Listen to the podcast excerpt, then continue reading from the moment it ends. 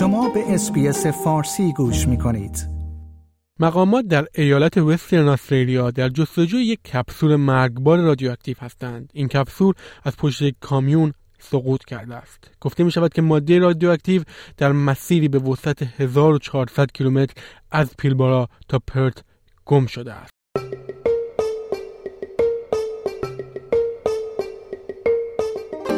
گزارش ویژه.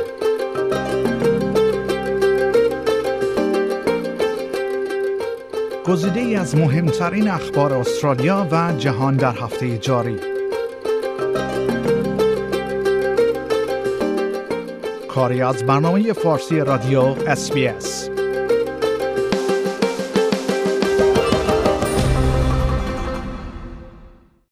ابعادش کوچکتر از ده سانتی متر است، اما این فریز کوچک یک تهدید بزرگ به حساب می آید.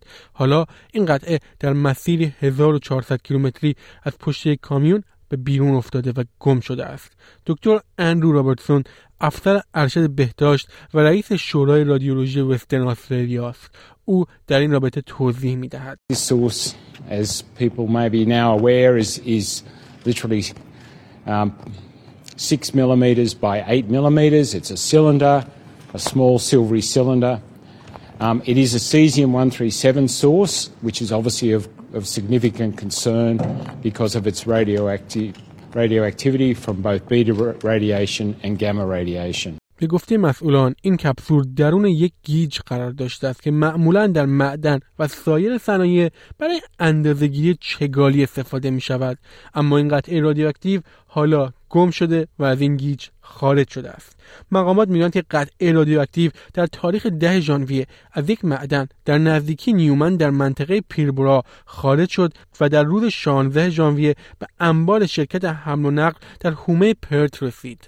سپس جعبه‌ای که تصور می‌شد منبع رادیواکتیو و در خود جای داده در انبار قرار گرفت و تا نه روز بعد، یعنی چهارشنبه بیست و پنج ژانویه، کسی متوجه گم شدن این کپسول نشد. مقامات بر این باورند که گیج بر اثر ارتعاشات سفر از بین رفته و کپسول رادیواکتیو به سادگی از آن خارج شده است. اندرو رابرتسون میگوید این قطعه مطابق با مقررات ایمنی حمل و نقل بسته‌بندی شده بود. These gauges are designed to be robust um, and to obviously to be used um, in industrial settings where they are not uh, you know where they may be exposed to weather so and and and vibration so it is unusual for for a gauge to to come apart like this one has um, but we continuing as part of our investigation we will be looking at Um, the gauge and, and obviously the handling of it.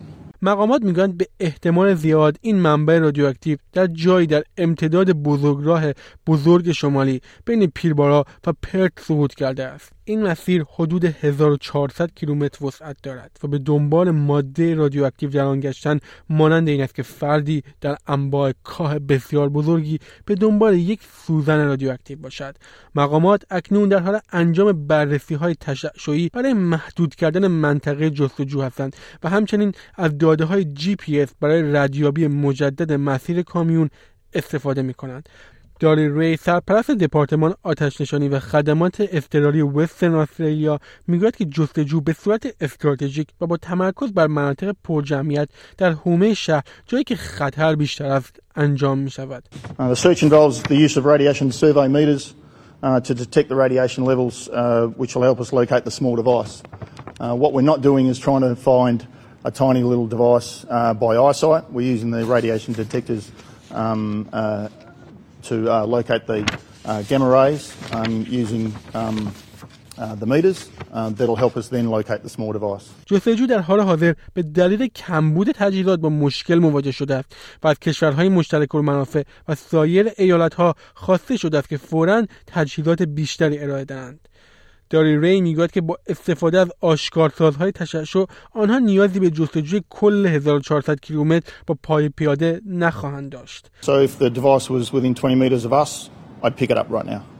Um, which is obviously why I said we're not looking for the small capsule, as long as we're in that twenty meter radius, um, predominantly, and pick it up. Yeah, yeah. So um, If it's on the route that we that we search, um, it is likely that we do find it, even though it's very tiny. نگرانی‌های جدی وجود دارد که کپسول ممکن است به دور از جاده پرتاب شده باشد یا حتی در راستی گیر کرده و جای دورتر رفته باشد. در فاصله یک متری این ماده تنها در یک ساعت تشعشعی معادل ده اشعه ایکس منتشر می شود. اگر کسی آن را لمس کند احتمالاً دچار سوختگی ناشی از تشعشع و در نهایت بیماری ناشی از تشعشع می شود. حتی ممکن است لمس آن منجر به سرطان شود. دکتر رابرتسن هشدار داد که اگر کسی آن کپسول را پیدا کرد باید از آن دور بماند و به اورژانس اطلاع بدهد. The source um, is most dangerous if it is handled or if it is brought close to the body. Um, if you are within, if you're further than five, meter, five meters away from the source, and certainly if you're further than twenty meters away from the source, it will pose no danger to you. Um, if you, if it is closer than that, and we strongly discourage people from picking it up, certainly don't put it in a pocket, don't put it in your car, don't put it on, on your sideboard. It is, you know, because it will continue to radiate. While you may not have immediate health effects, they can occur, you know, re- relatively rapidly over a, a short period of time if it is kept close to the body. پلیس این حادثه را تصادفی دانسته و گفته است که وقوع جرم محتمل نیست، اما سوالاتی در مورد اینکه چگونه چنین اقلامی میتوانند به سادگی از بدنه خود خارج شوند مطرح شده است. لورن افتین از خدمات تشعشعی وسترن استرالیا میگوید که قبلا چنین اتفاقی را نشنیده و ندیده است. What I would say when it comes to falling through the hole itself, it's highly unlikely that that's happened.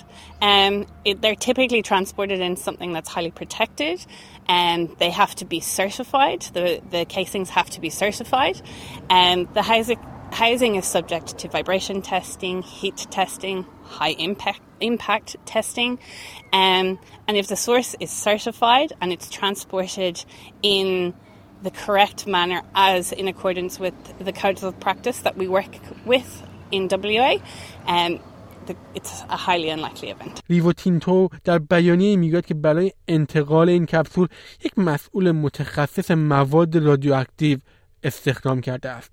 این سازمان میگوید که اکنون با شورای رادیولوژی، پیمانکاران و خدمات اورژانس برای جستجو همکاری میکند.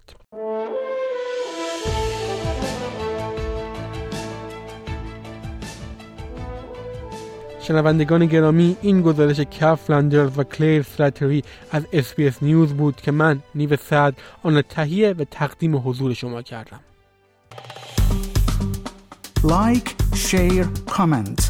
اس بی اس فارسی را در فیسبوک دنبال کنید.